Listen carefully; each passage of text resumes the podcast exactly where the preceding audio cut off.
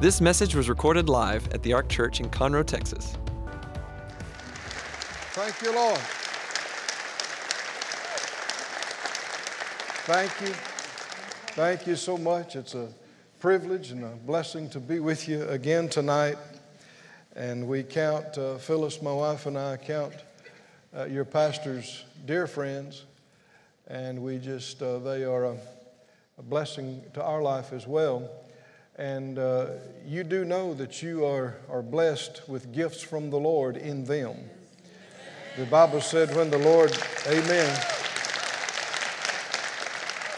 When the Lord ascended on high, he gave gifts to men apostles, prophets, evangelists, pastors, teachers. And uh, these are gifts to you from the head of the church. It's a, it's a very precious thing. It's something that's precious to him that he gives to you uh, through them.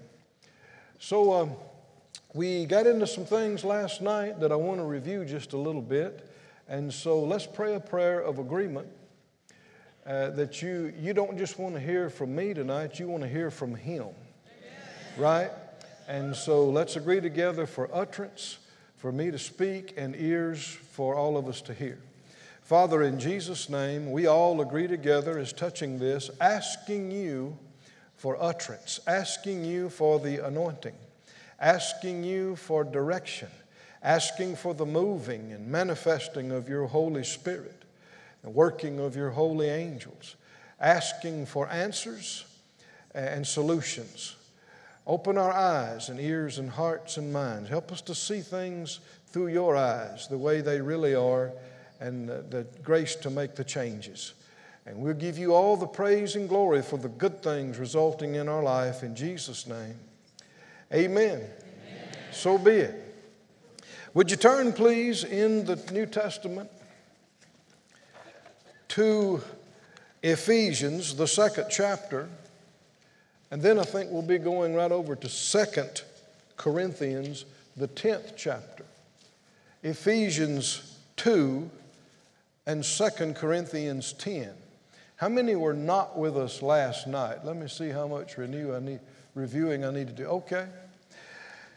Uh, what are you laughing about? of course, I can't say everything I said last night, or it'd be time to end the service and we wouldn't get into the new things. So, uh, the, um, the messages are, are available, I suppose. But Ephesians 2 8. Ephesians 2 8 says, For by grace you're saved through faith that not of yourselves, it's the gift of God. Not of works, lest any man should boast. Verse 10 For we are his workmanship. We are his workmanship, created in Christ Jesus unto good works, which God has before ordained that we should walk in them.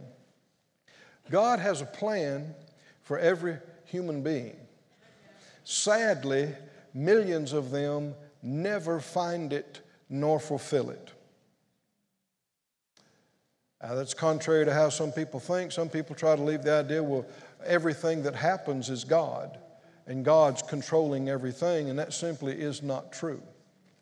If that's true, you don't have a free will. No, God has a plan, but He won't force anything on you. You have to believe what he tells you, you have to receive it. The scripture said, Seek and you'll find, right? Knock, it'll be open to you. You, you have to uh, cooperate with him. But if you do, there is the plan, his plan, and it's the best plan. Do, do you believe that? Listen to the Amplified translation of, of verse 10. It says, We are God's own handiwork, His workmanship recreated in Christ Jesus, born anew, that we may do those good works which God predestined, planned beforehand for us, taking paths which He prepared ahead of time, that we should walk in them, living the good life which He prearranged and made ready for us to live. Now, I know that a lot of people are not living the good life, but that's because they're on the wrong path. There is a way that seems right to man, but it's the wrong path. And there's a broad way that a lot of people go, and it leads to destruction. But his way, the right way, the path of the just, is like the shining light. It gets brighter and brighter, and the more light, the more life. So, yeah, how many know if, you, if you're going somewhere and you take the wrong road and you get lost? Well, you go through some towns and places you would not have gone through if you'd have stayed on the right road. And that's, what happening with, that's what's happening with people in life. They're going through all manner of things they shouldn't even be going through. And many of them are blaming it on God, but the truth is they're on the wrong road. They got off of His path or never got on it. But no, how many want to get on the path, stay on the path, and finish your race and course for Him? Uh, I didn't say it wouldn't have any challenges, but if you're in the right path, there's grace to overcome every one of them. Hallelujah. And it ends up, you know, at the right place. But notice in, in the first part of that 10th verse, we are God's own handiwork, His workmanship. One thing we got into last night is that God, one of the most amazing things about Him, He is able to make billions and billions or trillions and trillions and bigger than that of a thing with no two alike. We're told that all the stars in the universe, we, don't, we have no idea how many there are, but no two are alike. And we're told that in the resurrection, we will differ in glory like the stars. No two of us are alike. There have never been two identical human beings. Even if there are what people call identical twins or triplets or whatever, that's very similar, not even exact, very similar bodies. Your body's not you, it's the house you live in. Amen. Y'all with me, friends? There are no two people alike. Now, with that in mind, look in 2 Corinthians, the 10th chapter. 2 Corinthians 10. He said, You are, you are His handiwork. You are His creation. You're actually uh, His masterpiece. Like we said last night, you are one of one. And we're told uh, in Revelation that we'll be signed by Him. We're a one of one signed masterpiece. His name in our forehead, His, His name in our being. His imprint is on us. The enemy is a degrader, he is a demeanor, a devaluer. He's always trying to run everybody down and cause you to feel like you're nothing and you're worthless and, and this and that. Lies, lies, lies. According to the Bible, we are the apple of his eye. We are the we are special to him. He paid the, God paid the highest price that's ever been paid for anything in the universe for us. The Bible said silver and gold couldn't buy us. There's not enough material wealth in the planet to buy equal the value of one human soul. There was only one thing valuable enough to redeem us, and it was the precious blood of the Lamb. And that's because the life is in the blood. And the life, Jesus didn't have a natural father. The life in his blood is the life of God Himself. And the next time the enemy tries to suggest to you through thoughts or feelings that you're not worth much, you just be bold to ask him, if you're not if you're so worthless, why did God pay so much for you? How many think God is dumb that He'd pay a billion dollars for a 10 cent item? Anybody believe that? Well, then God knows what He's doing. And the fact that He paid such a huge price to get us demonstrates we are valuable, whether we understand it or not. And whether people treat each other as valuable on the earth or not, it's still true. To Him, we are. God so loved the world that He gave His only begotten Son.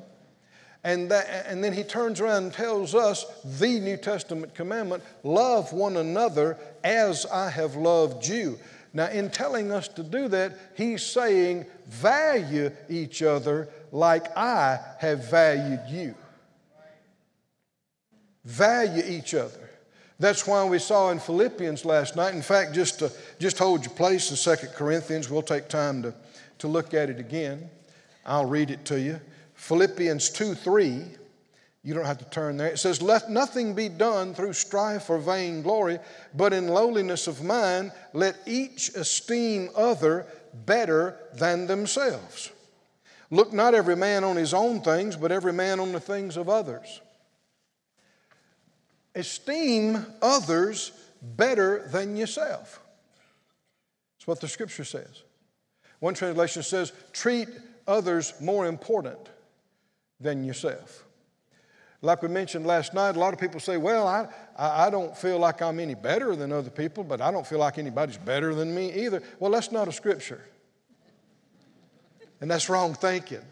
The Bible tells you, it didn't say that they were better than you, it says you to esteem them or treat them like they're better than you, like they're more important than you. It's too quiet. How many think the New Testament is right? Should we take it seriously? Well, how can we do this? Um, like we've already said, if God thought so much of us that He paid the highest price, we're valuable. Not just you, but everybody else He bought is valuable too. And really, from one standpoint, it shouldn't be that hard to treat people better than yourself. You know all of your faults and failures and shortcomings, you don't know all of theirs.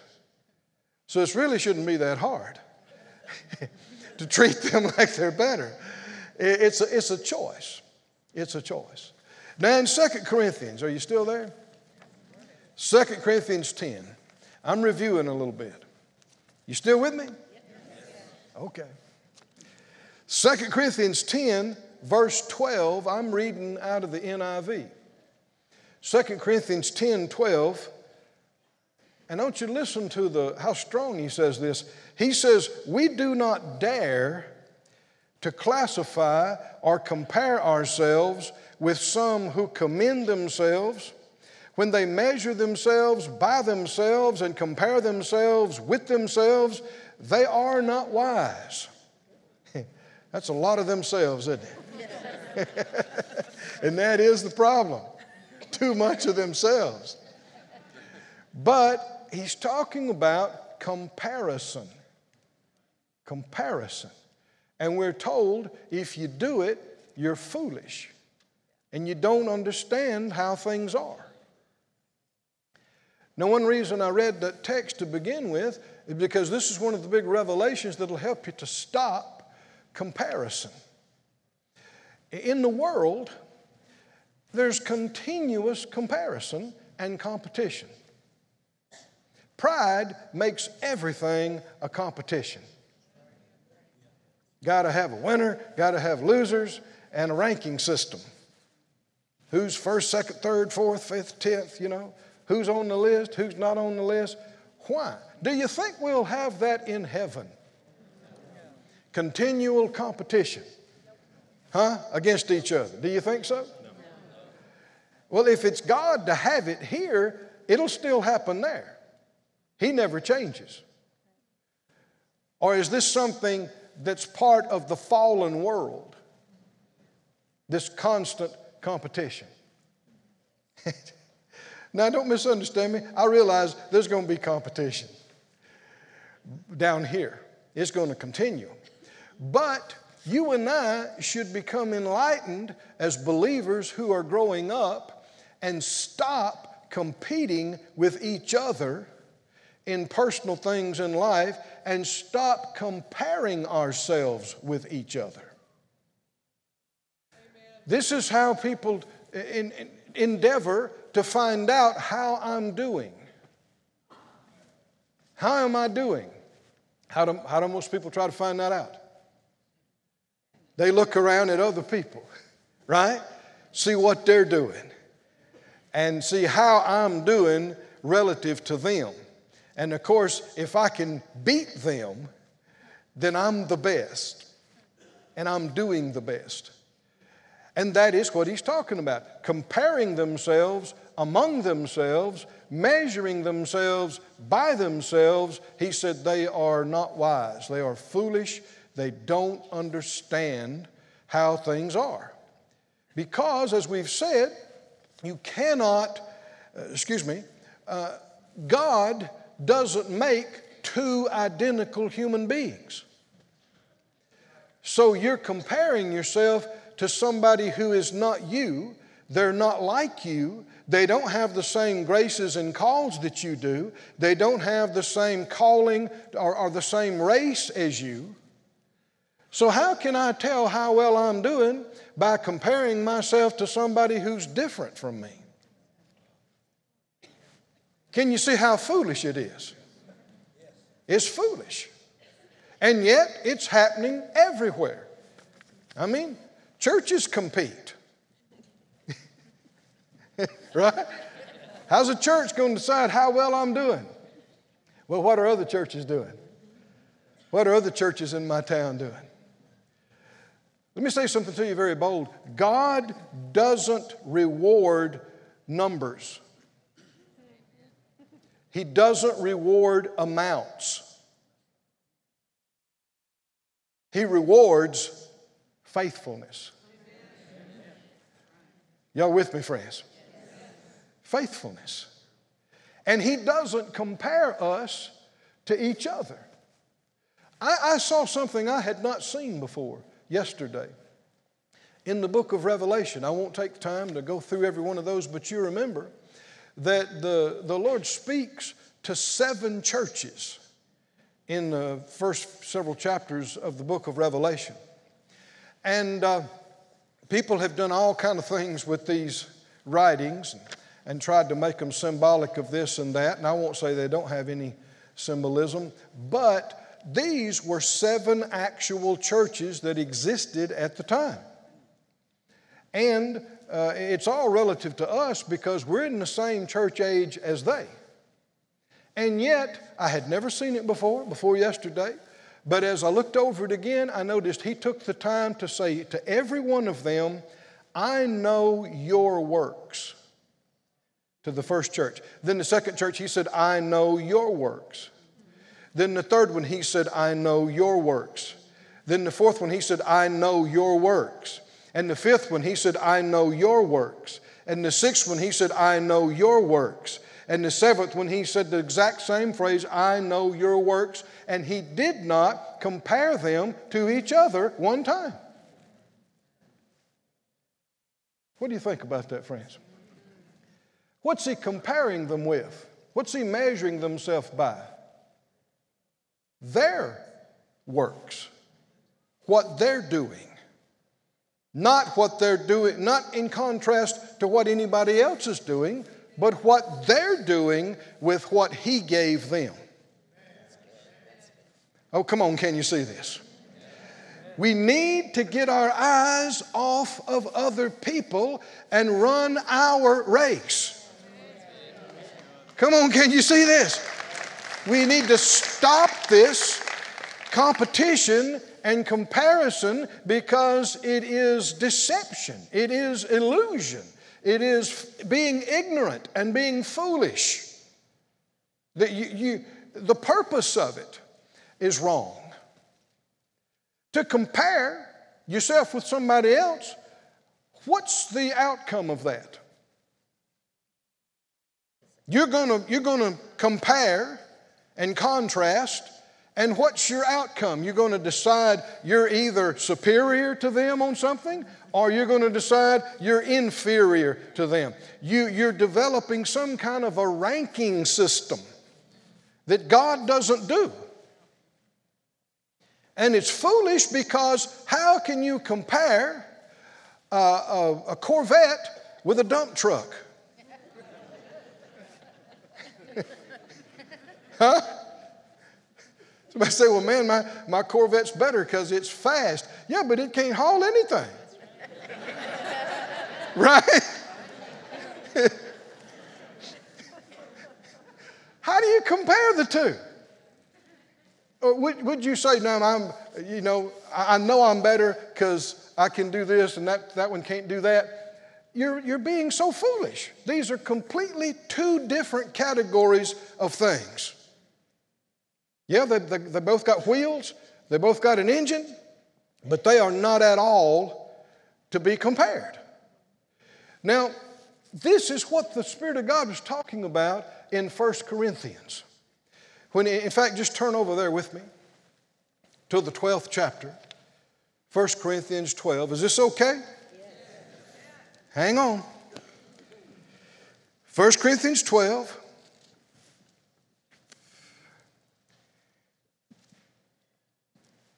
We call the 12th chapter, 1 Corinthians, the, the gift of the Spirit chapter, but that's only partially true. Probably more of the chapter is devoted to the body of Christ, the 12th chapter.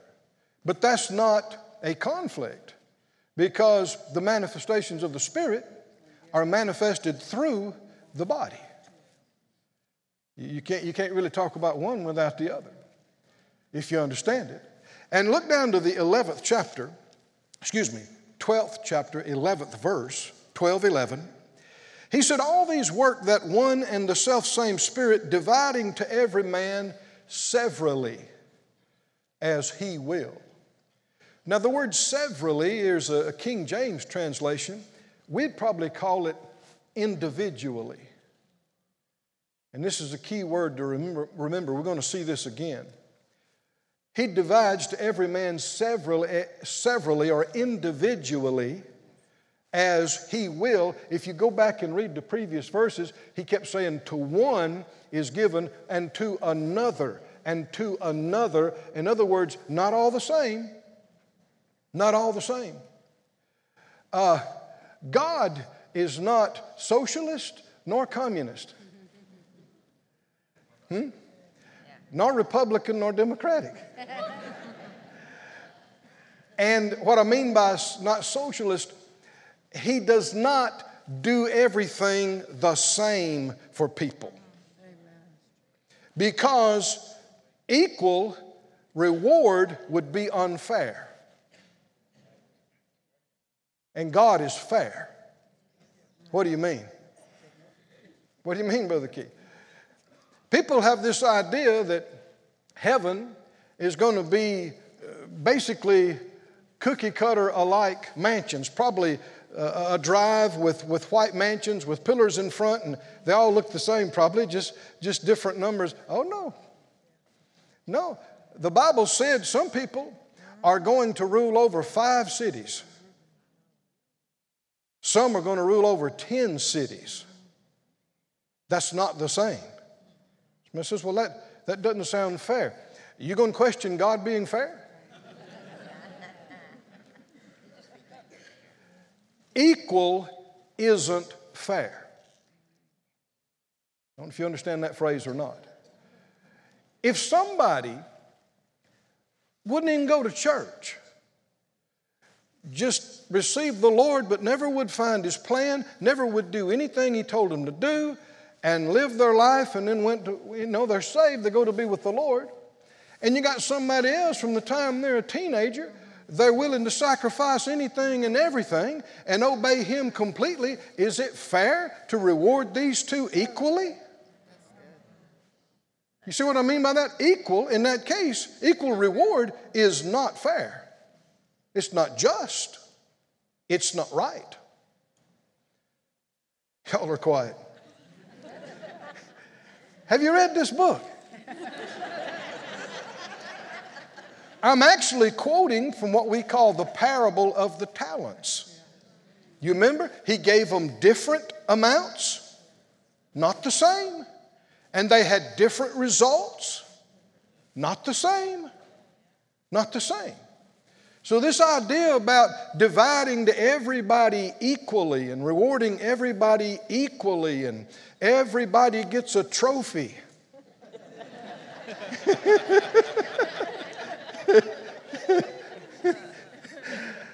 is not representing the truth. It's not representing how it really is and how it's going to be. What does God reward? Help me out. He doesn't reward size. He doesn't reward amount. He doesn't reward numbers. He rewards faithfulness. And that is fair. And that puts everybody on an equal footing. A great example of this is the offering where the widow woman gave the two mites. You remember that? And Jesus the Bible said he was watching what people put in the offering. Because you know, he's the same yesterday, today, and forever. Is that right? now, what'd you think? If uh, me or, or, your pastors during offering time, and, and, we'd stop and say, wait, wait a minute, let me look at that. okay. Yeah, let me look at that. what, what are you putting in? Let me see. Oh, man, that'd be talked about. Would that be? Oh that would be talked about. And yet, that's what Jesus is doing. He's looking, elsewise, how would he know how much she put in?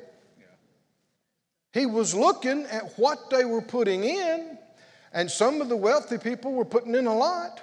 And then this woman came and put in the two mites, maybe a penny or two.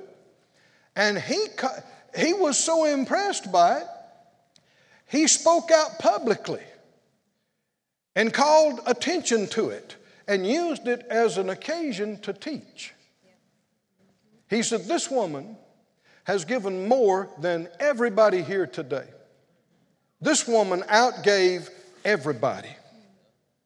I'm sure the wealthy people thought, well, he don't know what I gave. Because I know she didn't put in the check I put in. But he's not talking about amount, is he? So obviously, he's not focusing on amount. He's not focusing on size. He's looking at the heart. And the percentage shows the heart. Not the dollar amount, but the percentage. She gave 100% that day. Well, you can't give any more than that, right? She gave 100%. And Jesus remarked about it. A lot of times people get uncomfortable if you bring up talking about offerings, and, and, and sometimes people say, well, you know, the Lord didn't care about those things. Well, what about that? Did you know the first murder on the planet was over an offering? That's how serious this is. Because it shows the heart. Giving is the greatest expression of love. And wherever your, your heart is, that's where your treasure will be. If you, if you put no treasure into it, it's not in your heart. You don't really care about it. You watch in your personal life. You, you can tell what matters to you by looking at your checkbook.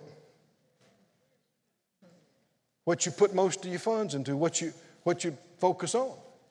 But the Lord talked about she outgave everybody here today. She didn't do it dollar wise. God doesn't look at the amount, He doesn't look at the number, He's not looking at the size, He's looking at the heart. Are y'all with me? Keep reading in 1 Corinthians 12. He said, All these work that one and the self same Spirit, dividing to every man individually as he will. For as the body is one and has many members, and all the members of that one body, being many, are one body, so also is Christ. uh, skip down to verse 14. The body is not one member, but many. If the foot will say, Because I'm not the hand, I'm not of the body, is it therefore not of the body? If the ear shall say, Because I'm not the eye, I'm not of the body, is it therefore not of the body? How foolish is it for an ear to compare itself to an eye? That's what he's talking about, right? if the ear says, you know, I can't see a lick. I'm in Texas. You know what that means, right? I can't, I can't, I can't see a thing. And I'm not, I'm no pretty green color or blue color, and I, I can't focus, and I'm, I'm over here on the side all the time. I'm nothing. I'm nothing because I can't see. Well, no, you're just foolish for comparing yourself to an eye. Hmm? You need to realize what you are and glory in being what you are. And like Paul said, magnify my office. I'm an ear. You need to stop trying to be an eye because you will never make a good eye. You can put eye makeup on the side of your head. You can put glasses on the side. and you still won't be able to see a lick. Now we're laughing, but you do understand people are trying to be things they're not. People are continuously comparing them with other things that are unlike them with different graces and, different anointings and different calls. And, and, and when you compare yourself to that and you go, Well, I'm, I'm not doing anything in comparison to that, well, uh, an ear is not doing any seeing at all. And yet, they are a vital part of the body of Christ. The eye can't hear, right? Every body, he goes through, I won't take the time, but he goes through describing how God has made different parts of the body different. Go to Romans 12, let's look at this. He talks about it multiple places in the New Testament. He keeps using the word different, different, different. How can you seriously compare two different things? Nobody is just like you. Nobody is graced just like you, called just like you, anointed just like you. Comparing yourself to them is only going to result in you feeling inferior or superior, and either way you go, you're going to be wrong. Because how can an ear be superior to an eye, or vice versa? Romans 12. Romans 12, verse 1. He says, I beseech you by the mercies of God that you present your bodies a living sacrifice, holy, acceptable to God, which is your reasonable service. Don't be conformed to this world, but be transformed by the renewing of your mind, that you may prove what's good, acceptable, and perfect will of God. For I say, through the grace uh, given to me. To every man that is among you, not to think of himself more highly than he ought to think, but to think soberly, according as God has dealt to every man the measure of faith. He didn't say, don't think highly of yourself. He said, don't think more highly than what's real. Soberly has to do with being, being realistic. Pride is not a matter of believing good things about yourself and just getting carried away with it. Pride is about believing lies about yourself, believing beyond what is true and real and actual. And one of the greatest realities is that abilities that you have, graces that you have, You didn't give to yourself, it's the gift of God. Some graces you're born with. And one way you can tell a grace is it's, you might say, some things come easy to you. Hmm? And you're just, you, people might say they're just naturally good at it. Well, no, you're graced. There's a grace for you to do that. And if it's a grace, should you take all the credit? So being humble is not denying the credit you, you really deserve. Uh, being humble is being truthful and acknowledging what's God and what's you and giving Him credit for things that He's doing in you and through you. The grace of God enables you, the grace of God makes you unique. The graces He's put on you and in you are individual to you. No set of graces are just alike. He graced you to be in a certain place and part of the body and to accomplish certain things. Everybody has a job, whether they're doing it or not. Everybody has an ability that, that would make them an asset and make them benefit to the church, to the body of Christ. Everybody can do something. Hmm? I heard a testimony of a lady some years ago I thought was outstanding. She was homebound and chair-bound physically and had hardly any money, just subsisting. And she got a hold of the truth about sowing and reaping. And she began to learn about how that, you know, it's more blessed to give than it is to receive. And she got to desiring and wanting to give. And she thought, well, I don't have anything. And I can't leave the house. And I can't leave this chair. But she got to praying about it and, and, and was willing to do it. And the Lord pointed out to her all these publications and newspapers and magazines that her and her friends had, and that there were coupons in them. And so she made files for each family in her church, and she got all those and she clipped all those coupons and made a file for each family, and she's saving each family in the church $10, $20, $30, $40. and of course, she's sowing. And so, what do you think happened later on? Money began to come into her. Oh, come on, can you see this? See, it's a lie to think, I don't have anything, I can't do anything. God did not make any superfluous, unnecessary, unbeneficial members in the body of Christ. Every member, if you will, now, so many members are just idle, just doing nothing, not trying. But if you'll look for it, if you'll be willing, He'll help you find your place. He'll help you begin to flow and develop in your grace. And never have you been so happy as when you find your place. Hallelujah. And you begin to be a blessing to other people. What you're doing is benefiting other people in a real way. You've never been so happy in your life.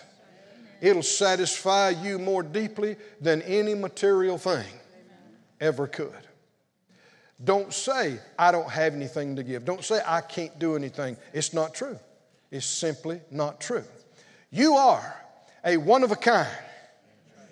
Is that right? Creation of God.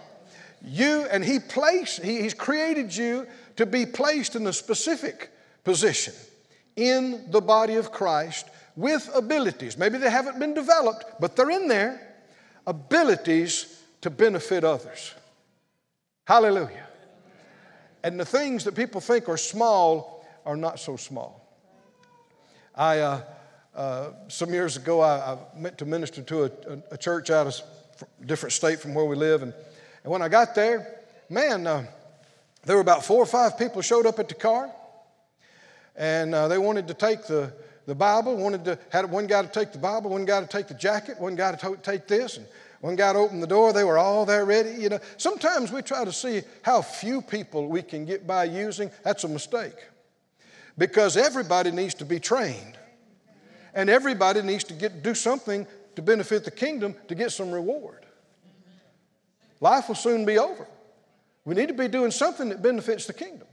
And so uh, I, I, came in and I was standing by, and there's this young man standing over in the corner. Once in a while, he'd look at me and smile. And, and uh, finally, I, I walked by and he said, uh, Have you been to the restroom yet? I said, No, not yet.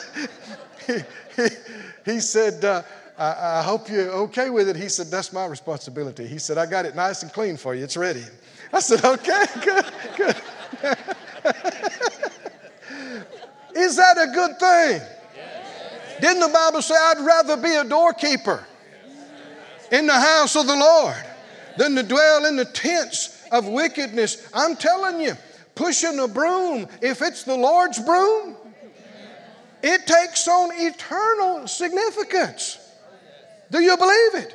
Clean teams, ground teams, children's teams, all these things are vital parts of the body of Christ. And you can't tell how well you're doing by looking at anybody else because you're not them. You're not like them. You're not graced like them.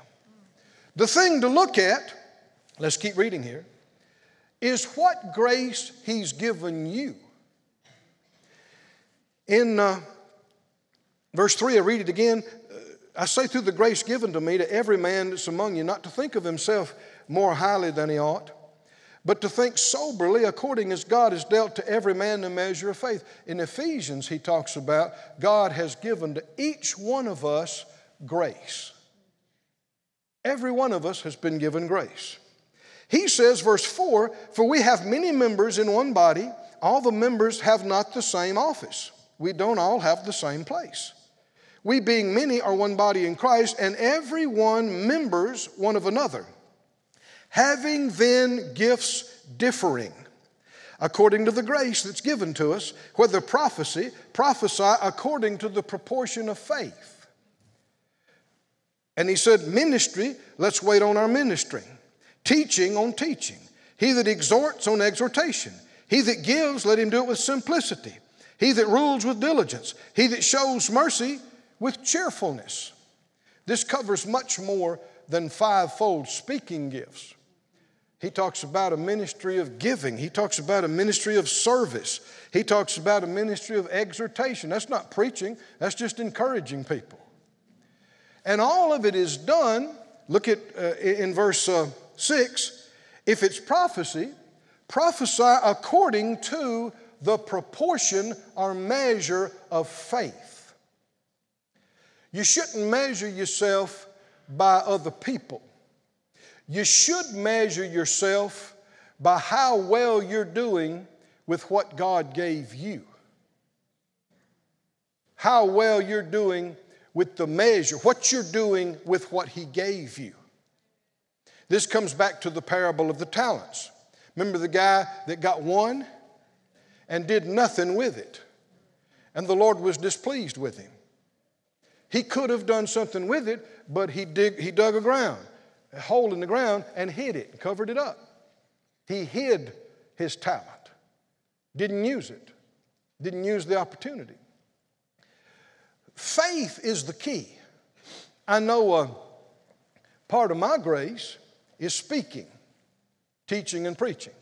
Also, part of my grace is, is music and singing, writing songs.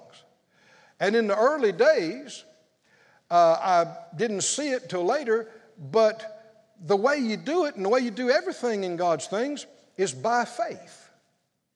By faith. I would believe there's more that I can get to.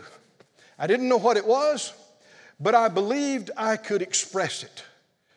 I believe there's something in a song that can express this. I don't know what it is, but I believe I can. I believe I can get it. Right now, I'm preaching to you. I'm not reading word for word off of a page what to say. I have, I believe in my heart that these great truths that we're talking about, the Spirit of God will give us utterance.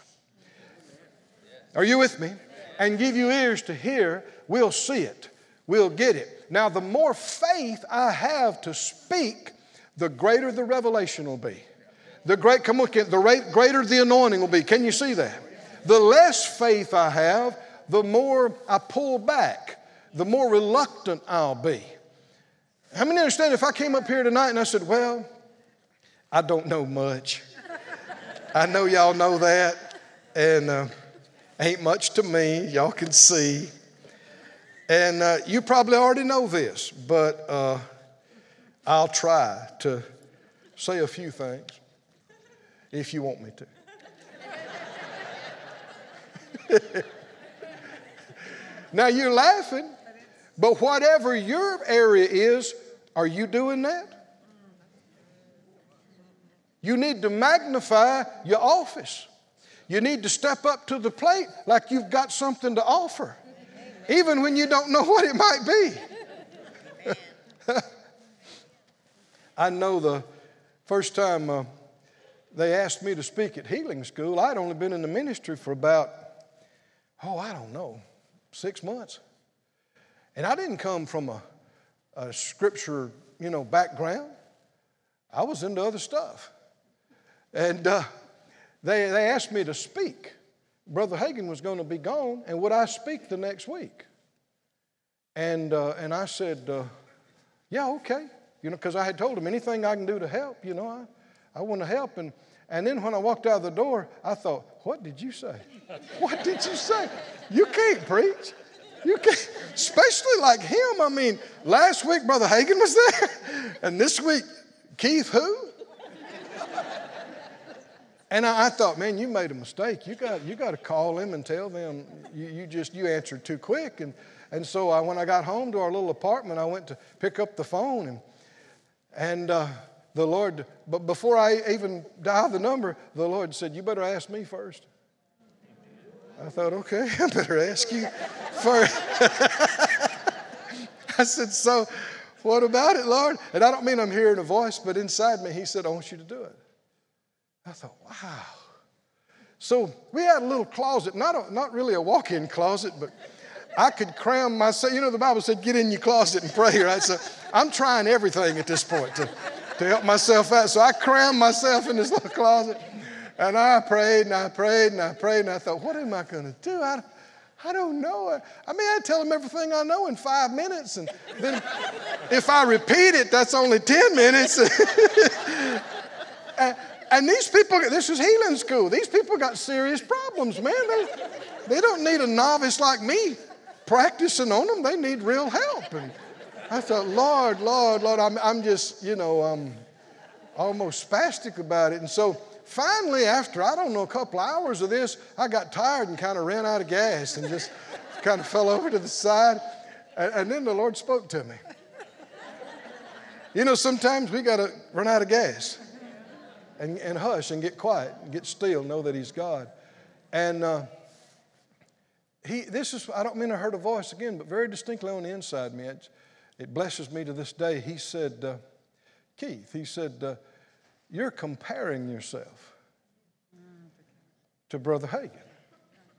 Well, at that point, he'd been in the ministry for 50 years. I've been in the ministry about five months. But now, do you understand what I'm talking about? Have you ever done anything like this? How foolish that is. We already talked about how different it is, but the Lord said to me, He said, uh, Son, He didn't start where He is. He didn't start with the revelation and anointings that He has in His life now. Nobody starts at the top and with everything. He said, uh, Do you remember the, excuse me, I'm, I'm getting ahead of myself. Uh, at a later time, I had the opportunity of laying hands on people. And again, same kind of thing was going on. I didn't have the experience or the tangible anointing like he had, and I thought, well, what am I going to do? And uh, the Lord quickened to me, quit focusing on what he's got. That's what I gave him. Focus on what I gave you. Hmm? Quit talking about what he's got. Focus on what I gave you. And if you'll be faithful in what I've given you, I'll add to you.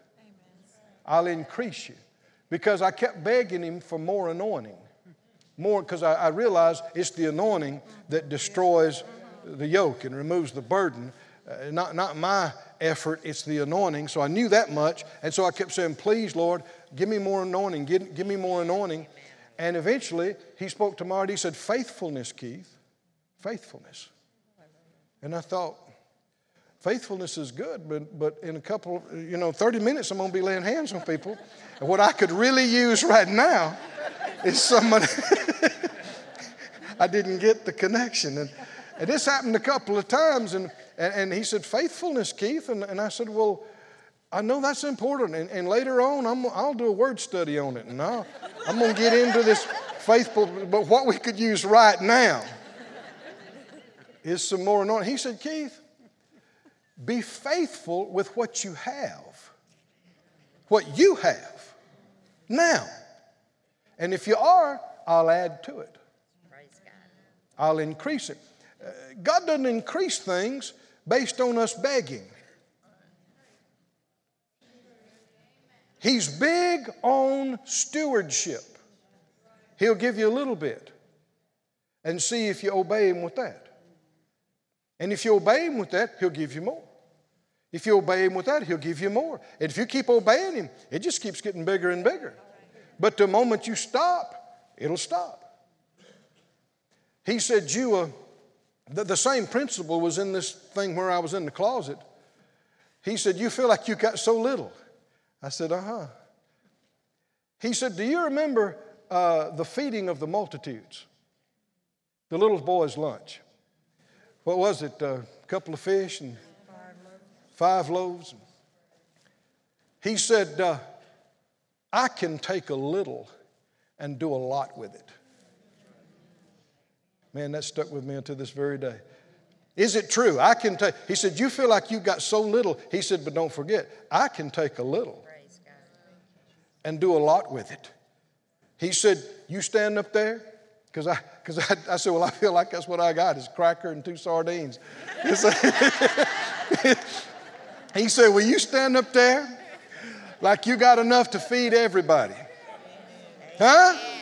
And you hold up your little sardine and cracker and you say, Lord, we want to thank you for this bountiful provision. and then you start to break it and share it, and you trust me. You trust me to multiply it, to meet the need. So quit looking at Brother Hagin. Quit talking about him. I gave him what he has. I'm giving you what I've given you. Be faithful in what I've given you. So I came out that, that next week and began to start, and I thought, oh, Lord, you know, you got your flesh. You feel so uh, lacking. And, uh, but I want to obey him. So I did. I had everybody stand up. And, and we thank the Lord for abundant provision. And I started to share what I had, and man, immediately I began to, scriptures begin to come to my mind, illustrations begin to come to my mind. Next thing you know, I had spoken for an hour. And I could see the people spiritually, they were going, mm, mm, that's good. I thought, these people don't know what a miracle they have experienced today. They have no idea. This is like the, the multitude being fed. They talking about how they got answers, and there were even testimonies of healing. I thought, glory to God. But it's not us who does it. He does things by us, through us, but it's not us. He's able to take a little and do amazing things with it if we'll obey Him and act on it and use it. Somebody say, Thank you, Lord. Thank you, Lord. Thank you, Lord. Go with me to uh, Matthew 25. Can you take a little more? Let me give you a little bit more. Give you another cracker and another sardine. So, uh,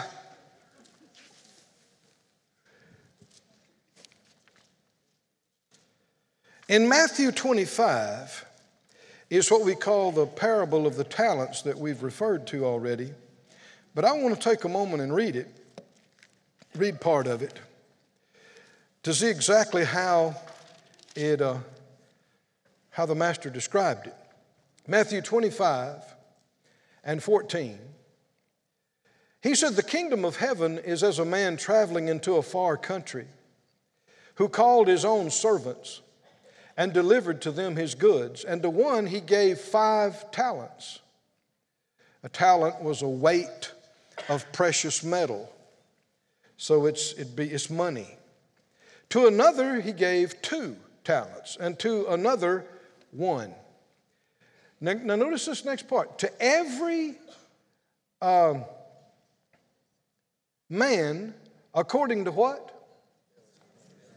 Here's that word again, several, but that's a King James word. We'd probably say individual. According to his, the person's several or individual ability, and straightway took his journey. Now, again, like we said, God is not a socialist, He's not a communist. He doesn't equally distribute things to everybody. That would be unfair for Him to do so. He distributes things, His things, according to what He knows about your ability. Are y'all with me, friend? And He doesn't expect you to produce something he didn't, from something He didn't give you. If He gave this individual five and He gave you two, He doesn't expect you to produce ten.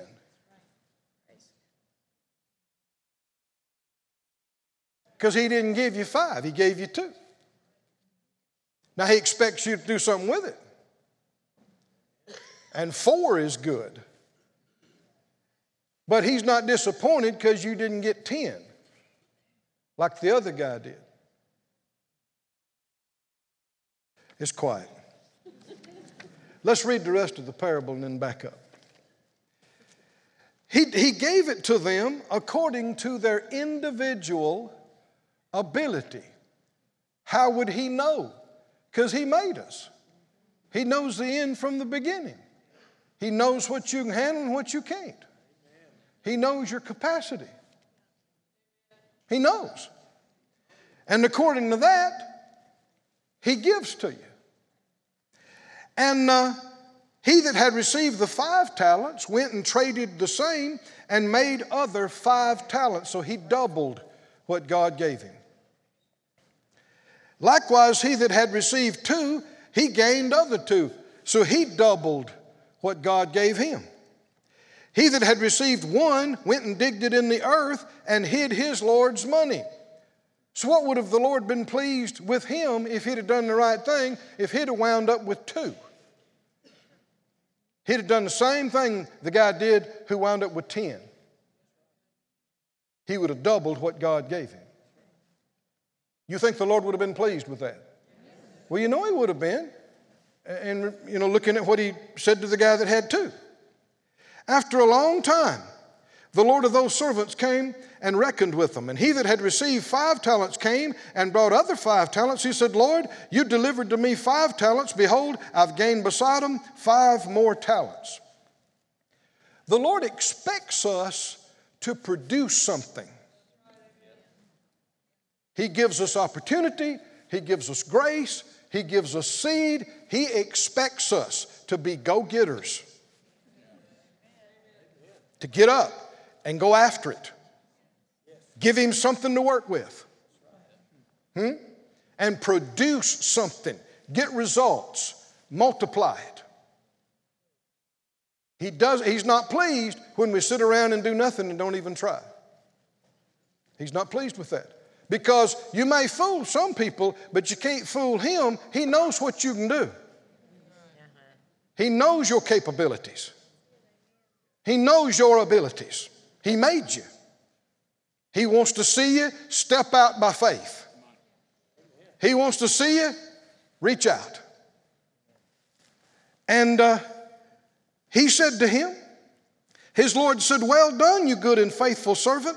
You've been faithful over a few things. I'll make you ruler over many things. Enter thou into the joy of thy Lord. I tell you, I was reading this a while back and I got happy.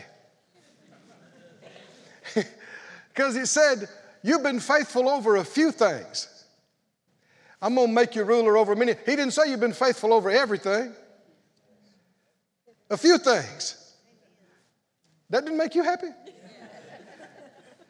You don't have to get everything perfect. Faithful over a few things will qualify you to wind up ruler over many things. Somebody say, Thank you, Lord.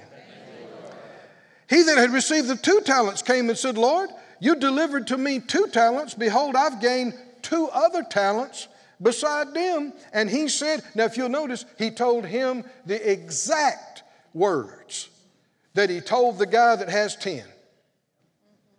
The exact thing.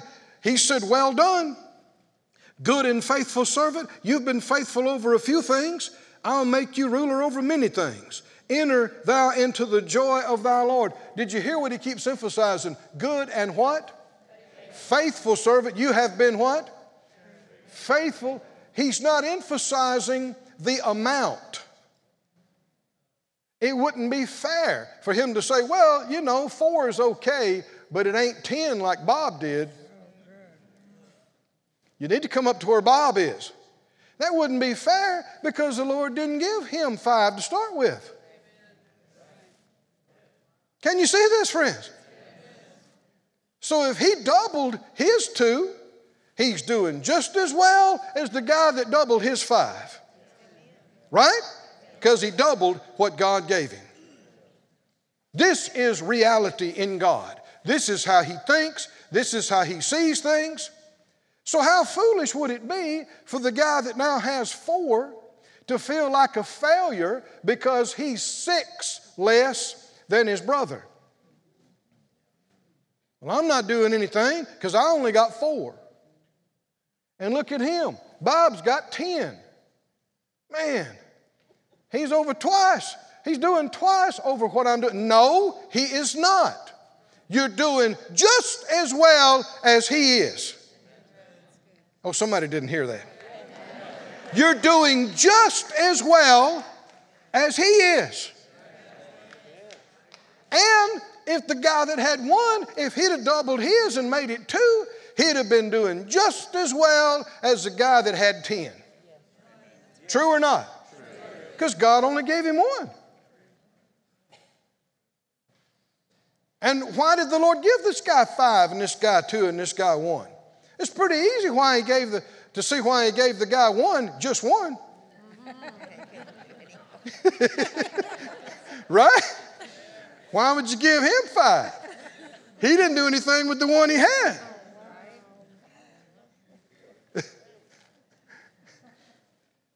he, he gave them different amounts according to his knowledge of their individual ability. Why? Because He's the one that gave them the grace to deal with it. He's the one that created their capacity for their faith and their individual anointings. It is so foolish to look at other people and measure ourselves among ourselves because you don't know what God gave them. Right? They may be 10 times bigger than you and doing much more poorly than you. You don't know. Somebody said, How could that be? Because you've tripled yours and they're only 30% more on theirs for what He gave them. And the big key is you don't know. You don't know. That's one of the big reasons we're commanded not to judge because we don't know people's hearts. We don't know what they know and what they don't know. We don't know their degree of revelation. We don't know how many talents the Lord gave them in grace and anointing. We don't know that. So we don't know how well they're doing. with what they have. And besides that, it's a full time job taking care of yourself. Is that right? Working on your talents. Because if you're eyeballing what somebody else is doing with their talents, you're not working on yours. Right? That's what the Bible calls being a busybody. Busybody. Busy attending to everybody else's business and neglecting your business. Foolish, foolish, because life is short. Life is short. I don't know how well you're doing. You don't know how well I'm doing. You can't tell that by comparison or competition or by measuring external metrics because God doesn't measure that way. He's looking for faithfulness. Somebody say faithfulness. Faithfulness. Oh, say it again faithfulness. Faithfulness. Faithfulness. Faithfulness. Go with me to, to 1 Corinthians, just a couple of more scriptures, and I think we can, we can wind it up. Thank you, Lord. Thank you, Lord.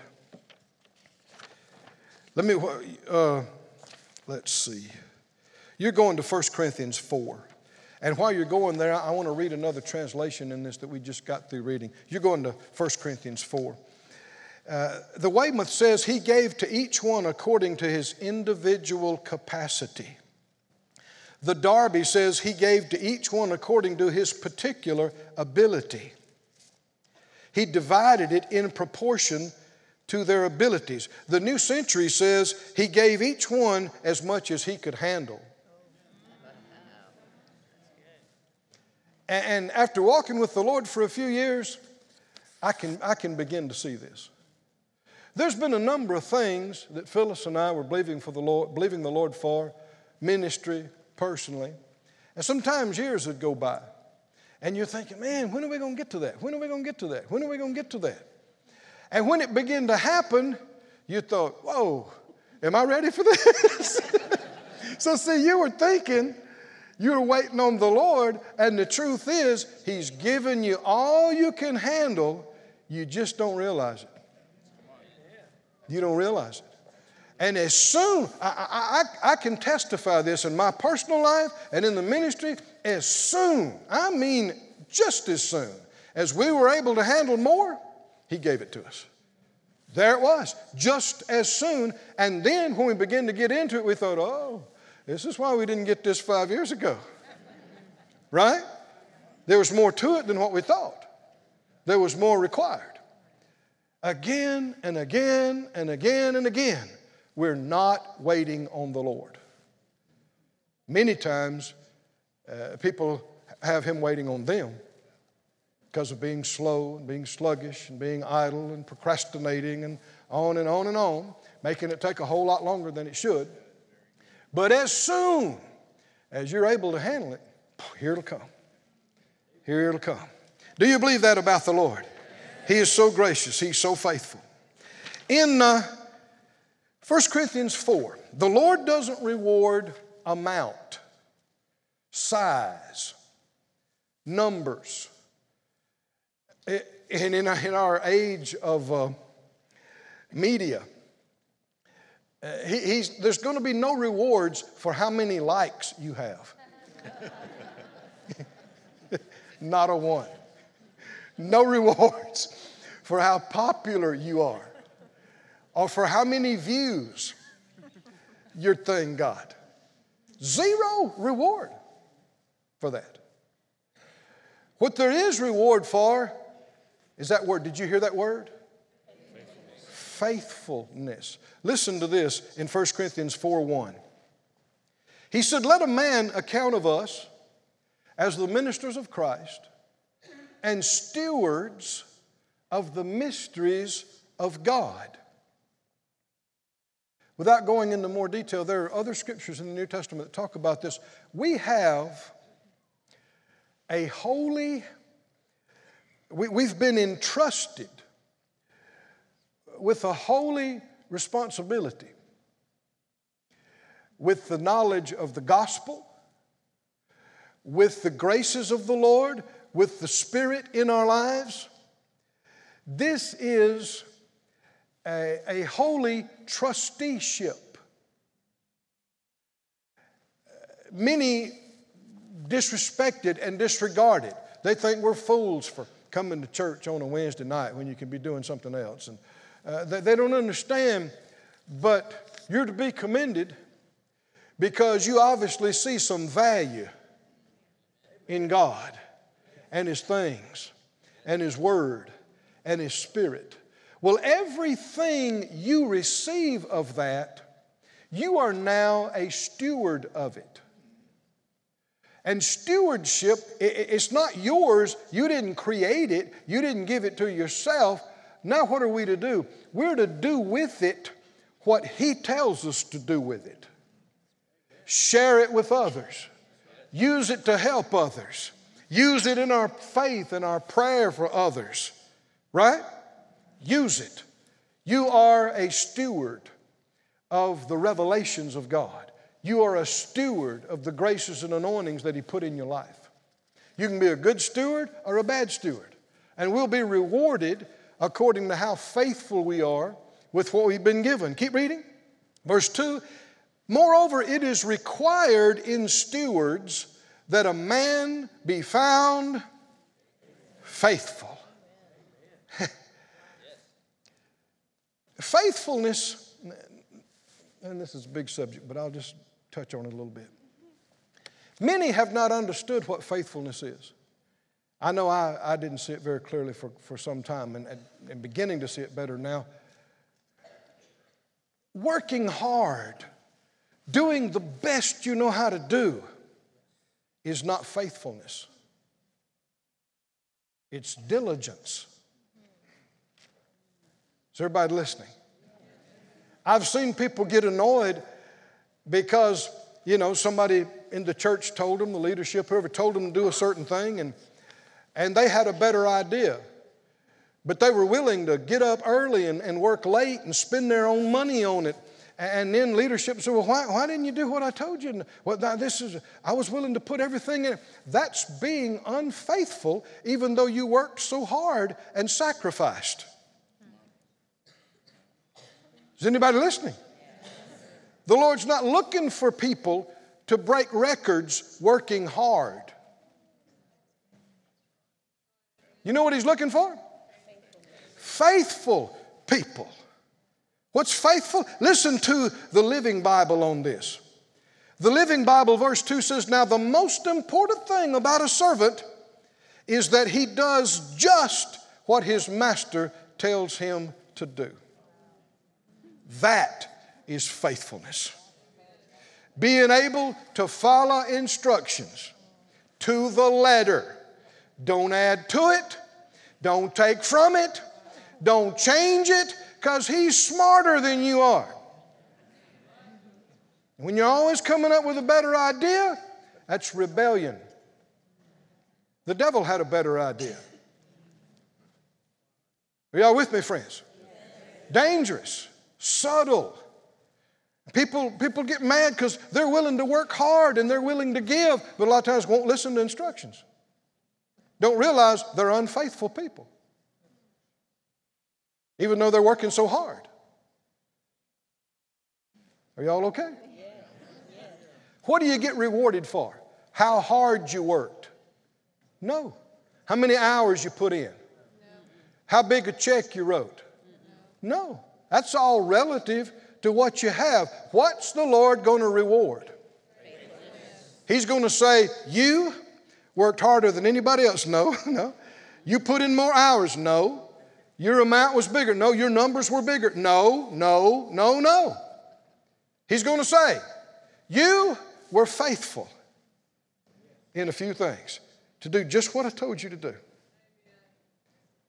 And that faith pleases Him. So then he's going to say, Now be ruler over many things. Woo! Why? Because you did what I told you to do with that $5. Then you did what I told you to do with that 500. Then you did what I told you to do with that 500,000. Then you did what I told you to do with this other and this other. Now I know you'll do what I tell you to do with my five cities.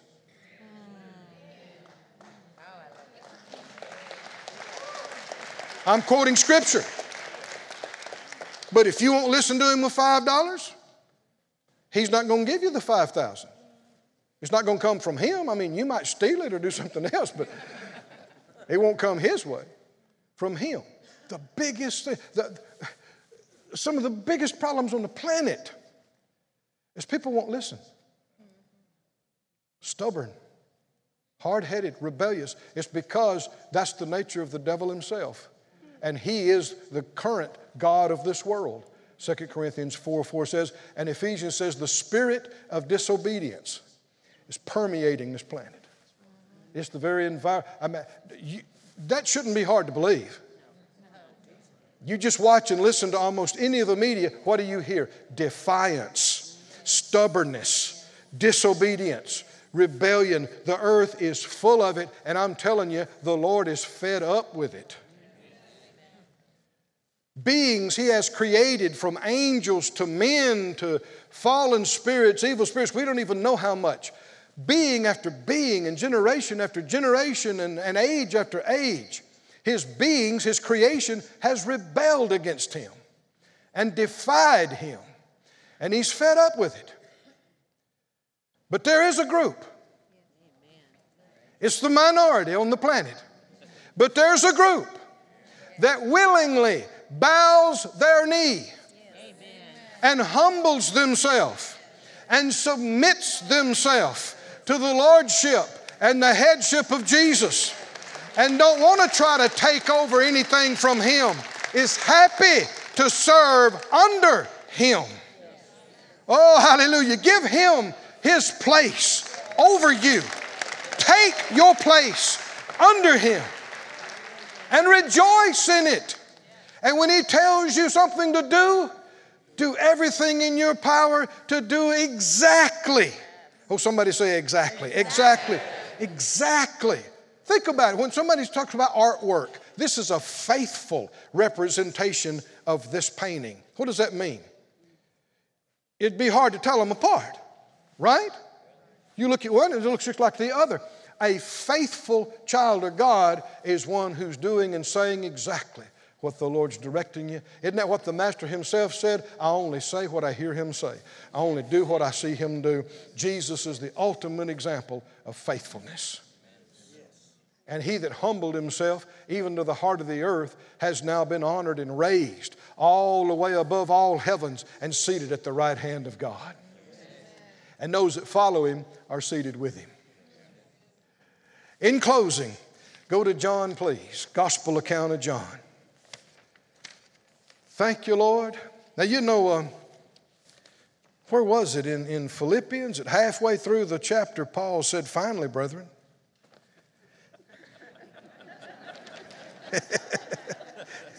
Don't get scared. Uh, John, what was it? The 20, it's into the book, 21st chapter. John 21, I want you to notice this. Say it out loud while you're turning there. I am God's own handiwork, a one of a kind, signed masterpiece. Hallelujah. No, nobody's like me. Nobody's just like me. Nobody's just like you. So is it foolish to compare yourself with somebody else who's not the same as you, not grace the same? So we're going to stop that, right? We're going to stop the comparison. What we do compare ourselves to is how faithful we're being with what the Lord has given us, focusing on our race, focusing on being faithful with our grace. In uh, John 21, after Jesus was raised from the dead, he spoke to Peter. You remember in, in verse 15, John 21 15, he said, uh, Do you love me?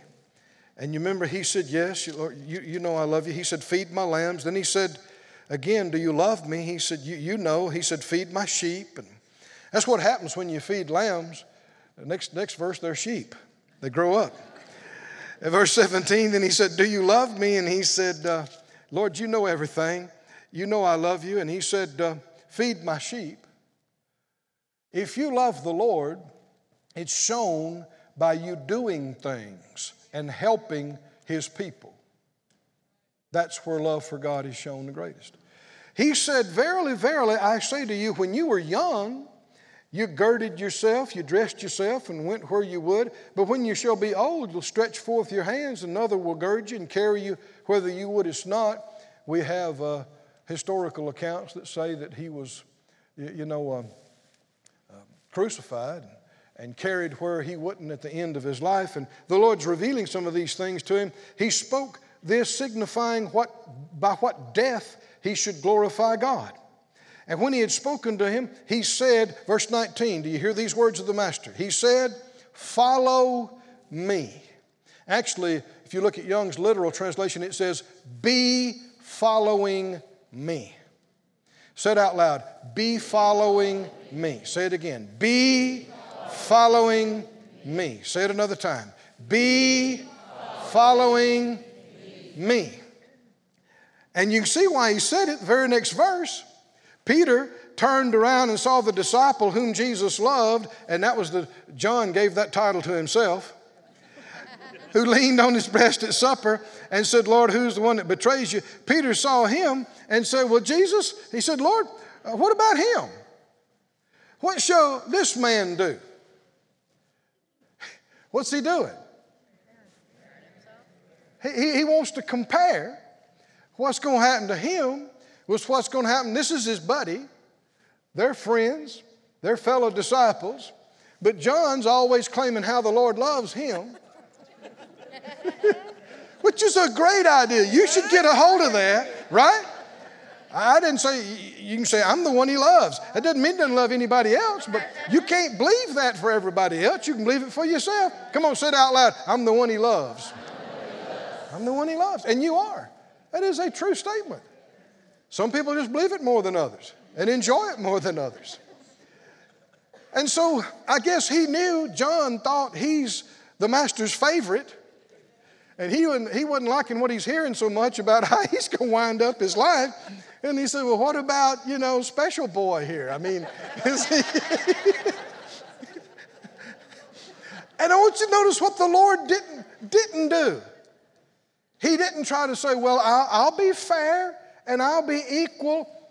He didn't feel the need to try to explain himself at all. In fact, he made it worse. He said, Well, if I want him to stay till I come back, what's that to you?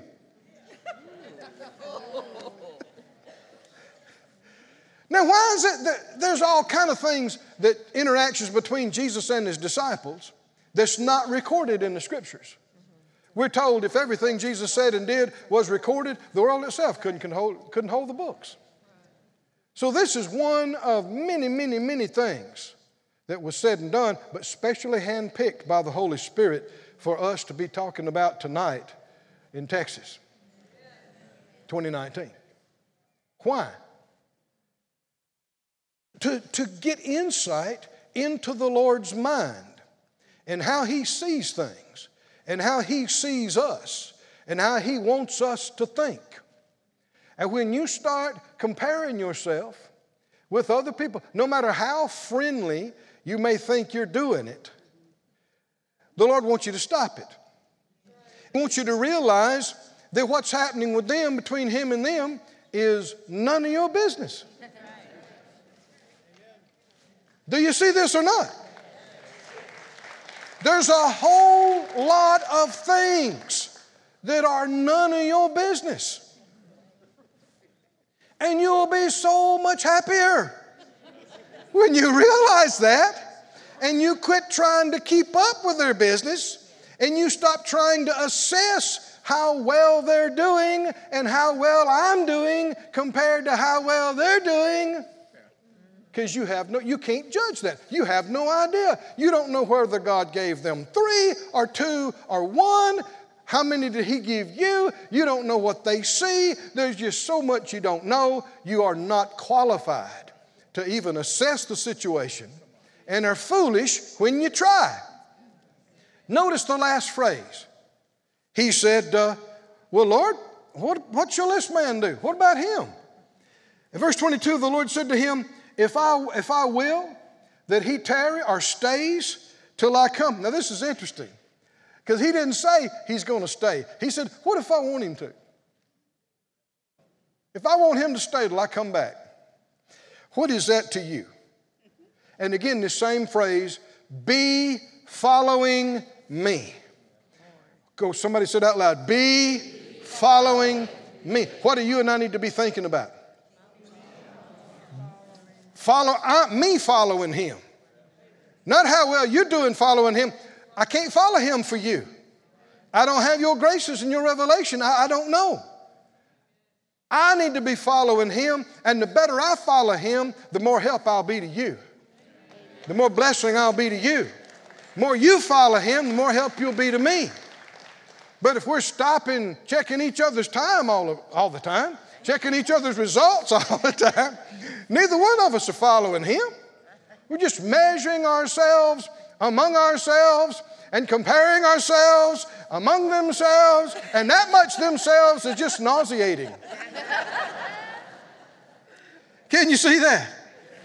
Verse 23 Then there went this saying abroad among the brethren that that disciple should not die. Now, this is such a perfect example of people taking something the Lord said and turning it into something He didn't say.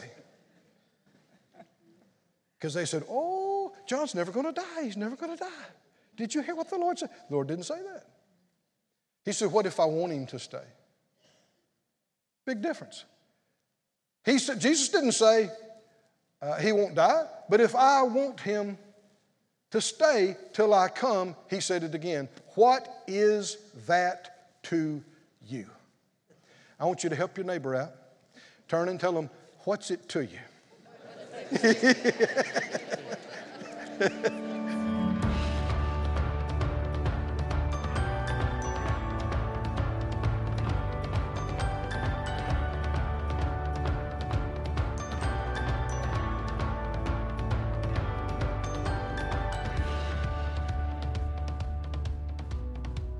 Thanks for listening to this message.